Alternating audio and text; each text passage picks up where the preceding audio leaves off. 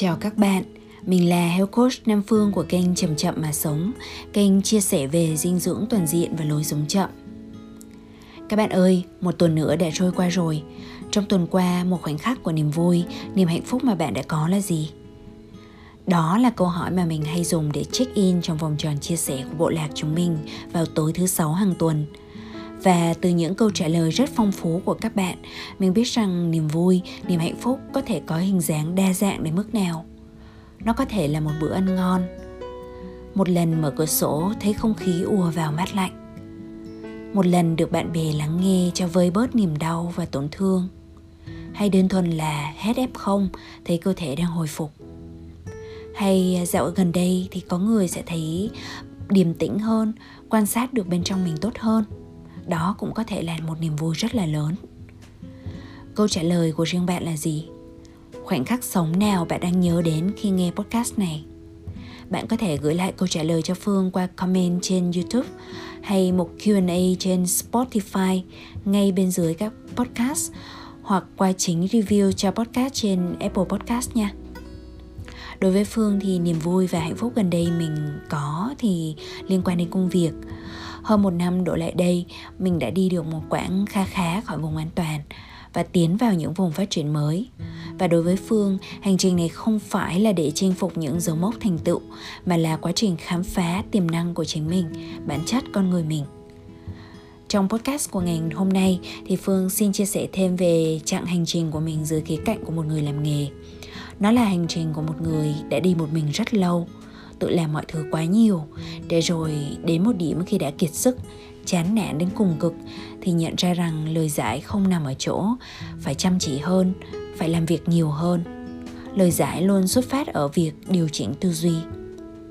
Từ thay đổi tư duy, cách nghĩ sẽ dẫn đến thay đổi cách làm, cách ứng xử với mọi việc và mọi nguồn lực xung quanh.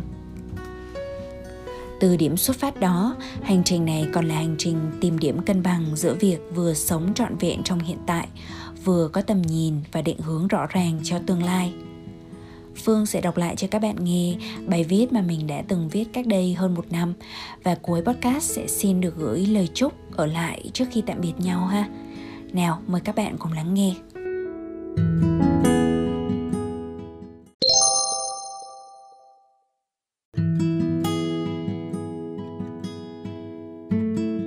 Ưu tiên cho sự phát triển hơn hay cảm giác an toàn và chắc chắn hơn? Những ngày này, bạn có thấy cuộc đời đang thử thách chúng ta quá đỗi không? Bạn có đang hoang mang không biết nên tiến lên để bứt phá hay dừng lại để dưỡng lực? Một mặt, hẳn bạn đã thuộc lòng những lời khuyên, định tĩnh trước mọi đổi thay, mỉm cười với vô thường, quay vào an trú bên trong. Nhưng mặt khác, bạn cũng có thể đang nhìn thấy mình đang xem, đang nghe vô số lời khuyên về việc chuẩn bị thật kỹ cho những biến động trong tương lai. Thiên hướng của con người bình thường là luôn đâm ra sợ hãi rằng tương lai sẽ bất ổn nếu như mình chỉ biết tập trung sống trong hiện tại thôi.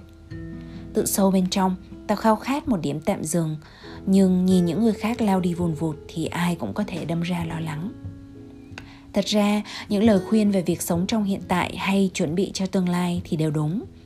Nhưng khi được đặt xuống suy xét như thế, hai cái đĩa trên một cán cân bập bênh hai đầu thì nó gây ra khủng hoảng nội tâm sâu sắc. Chọn cái này thì lại sợ mất cái kia, không biết làm gì, rẽ hướng nào thì an toàn và chắc chắn hơn. Rốt cục, chúng ta có thể bị kiệt sức vì phải suy xét quá nhiều quyết định. Đây còn gọi là hiện tượng decision fatigue.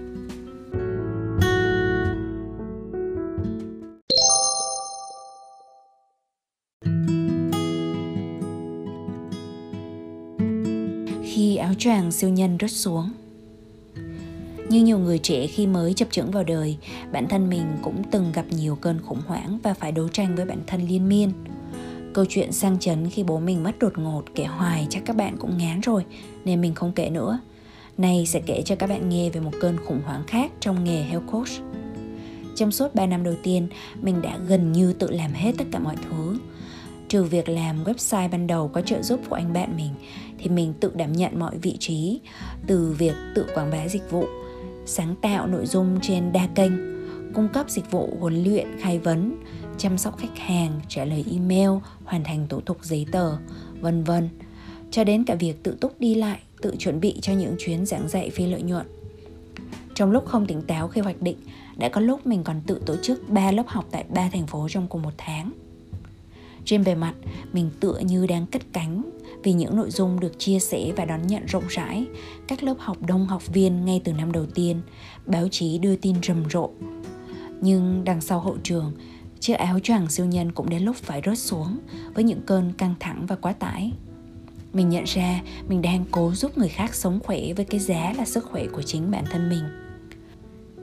Mình quay trở về với thiền, yoga và hồi phục sức khỏe. Việc quay về với thực tập chánh niệm đã luôn cứu mình khỏi nhiều cơn khủng hoảng.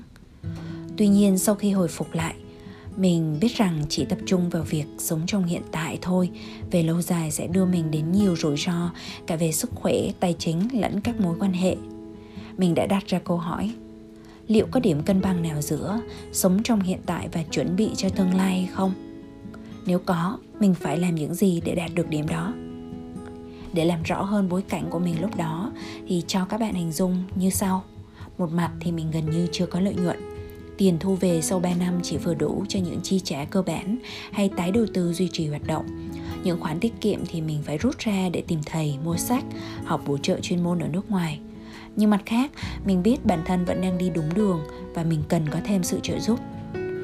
Những cuộc đối thoại nội tâm lúc đầu chỉ trong vòng luẩn quẩn. Nhỡ như thuê thêm người mà mình không đủ khả năng chi trả thì sao? Nhỡ như khóa học mình ấp ủ không có đủ học viên. Mình cũng thiếu quá nhiều kỹ năng kinh doanh. Mình cũng chưa thực tập chánh niệm đủ vững vàng như mình muốn. Thiếu và không đủ tạo ra những cảm xúc chênh vênh, sợ hãi và đầy tổn thương.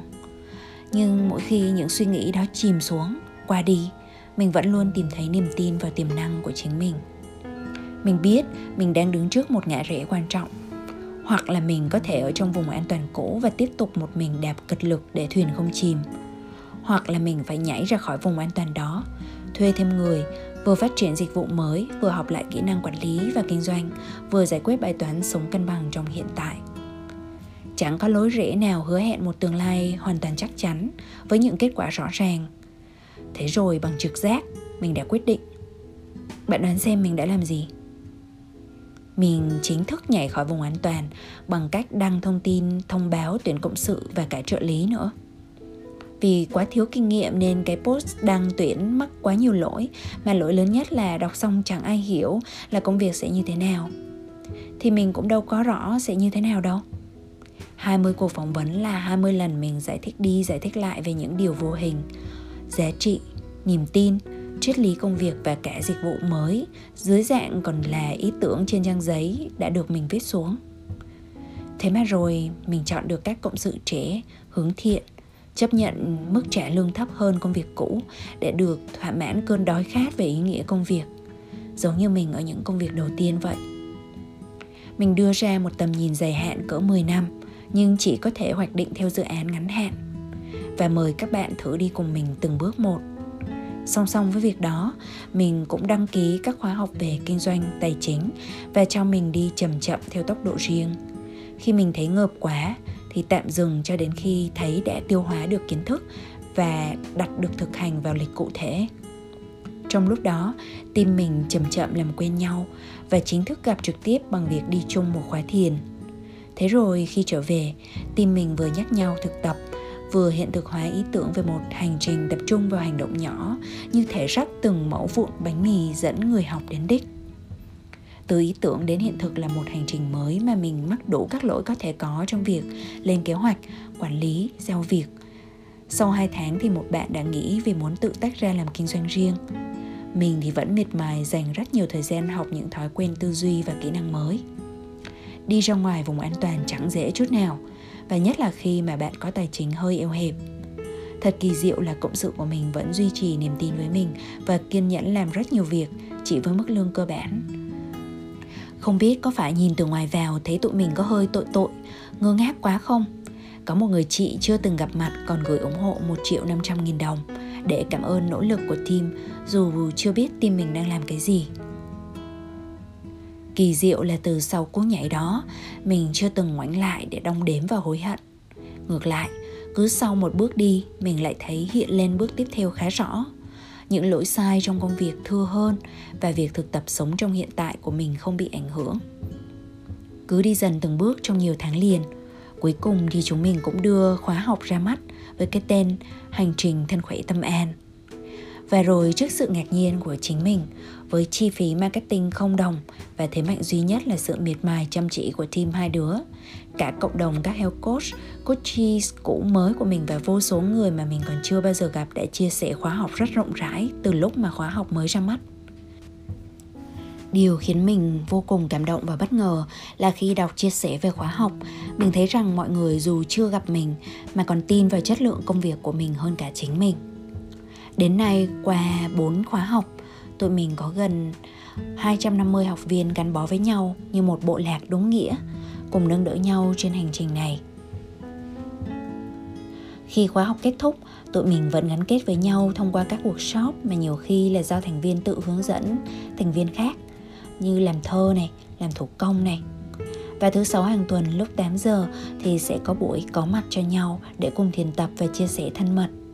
Buổi nào cũng có những khoảnh khắc rất ngẫu hứng, như là có ai đó đột nhiên muốn hát một bài hay một người nào đó muốn gọi tên tất cả các thành viên khác.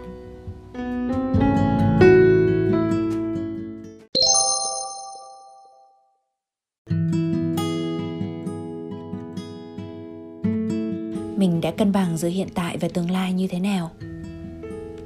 Mình chưa tiết lộ với các học viên trong những ngày học đó, nhưng mình đã âm thầm giải quyết lo sợ lớn nhất của mình là bị đánh mất thực tập cũ trong sự bận rộn và cả cái cớ hoàn thành trách nhiệm.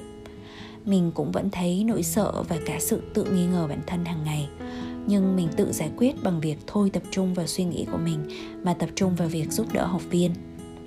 Nhà khoa học thần kinh Ethan Cross từng nhận xét: chúng ta thường sáng suốt khi nhìn vào vấn đề của người khác hơn là khi nhìn vào vấn đề của mình. Thế là mình uống liều thuốc mà chính mình đã kê cho các học viên. Thứ nhất là mình xác định rõ giá trị trong tương lai mà mình muốn đạt đến qua phương tiện là sức khỏe tốt. Như một sức khỏe tốt sẽ giúp cho mình chăm sóc được sức khỏe cho người thân, theo đuổi được đam mê riêng và đóng góp ý nghĩa cho xã hội. Sau đó, mình vạch ra một lộ trình nối tiếp các bước. Bước tiếp theo là rồi mỗi ngày mình sẽ cam kết thực tập một hành động nhỏ mà thôi, không hơn. Và cuối cùng là mình sẽ nhắc mình không ham bứt phá với những cú nhảy cao xa ban đầu, để rồi lại đầu voi đuôi chuột, bỏ dần bỏ dần thực tập thì không được. Và chúng mình đã giúp người khác và cả chính mình cùng nhau đi từng bước chân một, từ việc khám phá lại động lực nội tại, điều chỉnh đồng hồ sinh học, thải độc điện tử, kết nối với cha trời, mẹ đất, cho đến thiết lập hệ thống hỗ trợ từ những người xung quanh, làm hòa với nhà phê bình bên trong, hiểu và thương nỗi sợ, vạch rõ ranh giới để bảo vệ bản thân mình khỏi những ảnh hưởng tiêu cực. Một mặt, mình vẫn giảng dạy, soạn bài và đọc bài tập của tất cả học viên mỗi ngày. Mặt khác thì ngoài giờ dạy, mình vẫn học và thực tập trong khóa học của riêng mình. Mình dậy sớm từ bốn rưỡi sáng để kịp thời gian thực tập thiền ngồi mỗi sáng và cả thông qua việc chậm chậm nấu nướng, làm vườn.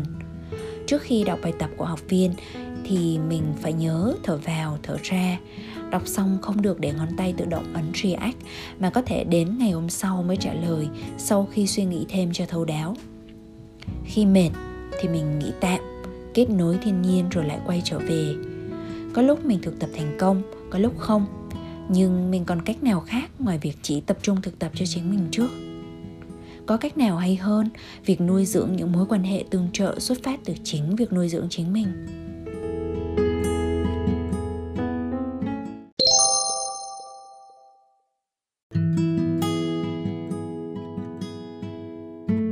Cùng tiến dần đến điểm cân bằng. Mình là tuýp luôn tự nghi ngờ bản thân nếu không có thực chứng và vẫn tập trung nhìn vào nhiều điều cần cải thiện hơn là điều đã tốt. Nhưng kết thúc khóa học, các học viên đã hào phóng trao lại cho mình phản hồi tích cực đến mức kỳ diệu. Họ giúp mình xóa tan nghi ngờ về năng lực của bản thân với việc háo hức nộp bài mỗi ngày, với những vần thơ, câu hát bày tỏ niềm vui sướng và cả đề nghị gửi tiền và trao lại học bổng cho khóa sau. Rồi họ còn thể hiện lòng biết ơn liên tục nhiều tháng trời sau khi kết thúc khóa. Nhờ có cộng sự hỗ trợ, mình được nghỉ hưu khỏi nghề làm siêu nhân và tập trung được vào chuyên môn khai vấn và huấn luyện. lợi nhuận thu về vượt ngoài mong đợi và mình thực sự thấy thoải mái khi trao tặng lại ít nhất mười phần trăm cho cộng đồng. Thường là mình trao tặng cho các công tác chăm sóc sức khỏe cộng đồng hay ủng hộ nông nghiệp sinh thái, trồng cây gây rừng.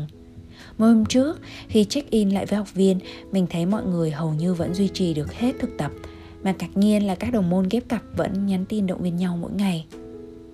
Dần dần, một niềm tin mới được hình thành vững chắc. Mình không đánh mất sự trọn vẹn của giây phút hiện tại bằng cách hoạch định cho tương lai, mà ngược lại, mình có thể phóng tầm nhìn thật xa về tương lai, rồi mỗi thời điểm bước chỉ một bước nhỏ về phía trước. Tập trung làm phần mình có thể kiểm soát, thay vì tập trung vào các nỗi sợ, nghi ngờ dấy lên với vấn đề không thể kiểm soát bên ngoài. Và qua ba khóa học chạy song song cùng nhiều chương trình cộng đồng khác, mình tìm được điểm cân bằng ngay trong lúc hỗn loạn.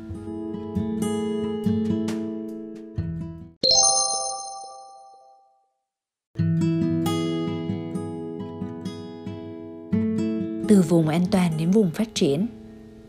Vùng an toàn là vùng mà phần lớn chúng ta, bao gồm cả mình, dành quá nhiều thời gian ở trong đó. Có thể chúng ta thường xuyên thấy mệt mỏi và kém thỏa mãn, nhưng chúng ta có được sự thân thuộc, những thói quen tự động, những lộ trình có sẵn, những kết quả không có gì bất ngờ cả. Có nhà tâm lý học từng nói với mình thế này: con người thường chỉ là một tập hợp những thói quen của họ. Ngoại trừ một số ít người khác biệt, hầu hết chúng ta ngồi đợi đến lúc một cơn khủng hoảng mạnh đã văng mình ra khỏi ranh giới. Ngoại trừ một số ít người khác biệt, hầu hết chúng ta hay ngồi đợi đến lúc có cơn khủng hoảng mạnh đã văng mình ra khỏi ranh giới của vùng này. Vì như mình đã kể đấy, vùng phát triển không hề dễ chịu chút nào. Nó thử thách những nỗi sợ cơ bản nhất về sự an toàn. Nó đòi hỏi chúng ta liên tục phơi mình trước nguy cơ tổn thương và rủi ro. Nó đòi hỏi ta phải quyết liệt trong học và hành. Nó cũng chẳng hứa hẹn một kết quả chắc chắn nào. Một tên khác của vùng phát triển là vùng không thoải mái. Ở đó nó có những quy luật rất rõ ràng. Thứ nhất, đừng tin suy nghĩ và cảm xúc nhất thời vì chúng sẽ đến rồi đi. Thứ hai, hãy vươn về phía trước liên tục và theo hướng tín hiệu của trực giác. Thứ ba, đừng tin nỗi sợ đang lôi kéo ta trở về với vùng an toàn cũ. Thứ tư, hãy tin vào những tiềm năng và chỉ tập trung đi từng bước một trong từng thời điểm. Vùng phát triển đòi hỏi chúng ta giống như một cái cây không ngừng vươn về phía ánh sáng trước mặt, nhưng không được quên cắm rễ xuống đất mẹ, vẫn luôn nuôi dưỡng mình. Trong vùng phát triển có ước mơ và khao khát sâu kín nhất đang kêu gọi bạn hiện thực hóa. Ở đó có sự tái tạo lại gốc rễ tư duy đã từng giới hạn bạn và tái khẳng định lại giá trị cốt lõi bạn đã có. Từ lúc nào, mình nhận thấy rằng vùng phát triển đã trở thành vùng an toàn mới. Và nó là một bộ tư duy, kỹ năng có thể được học và rèn luyện.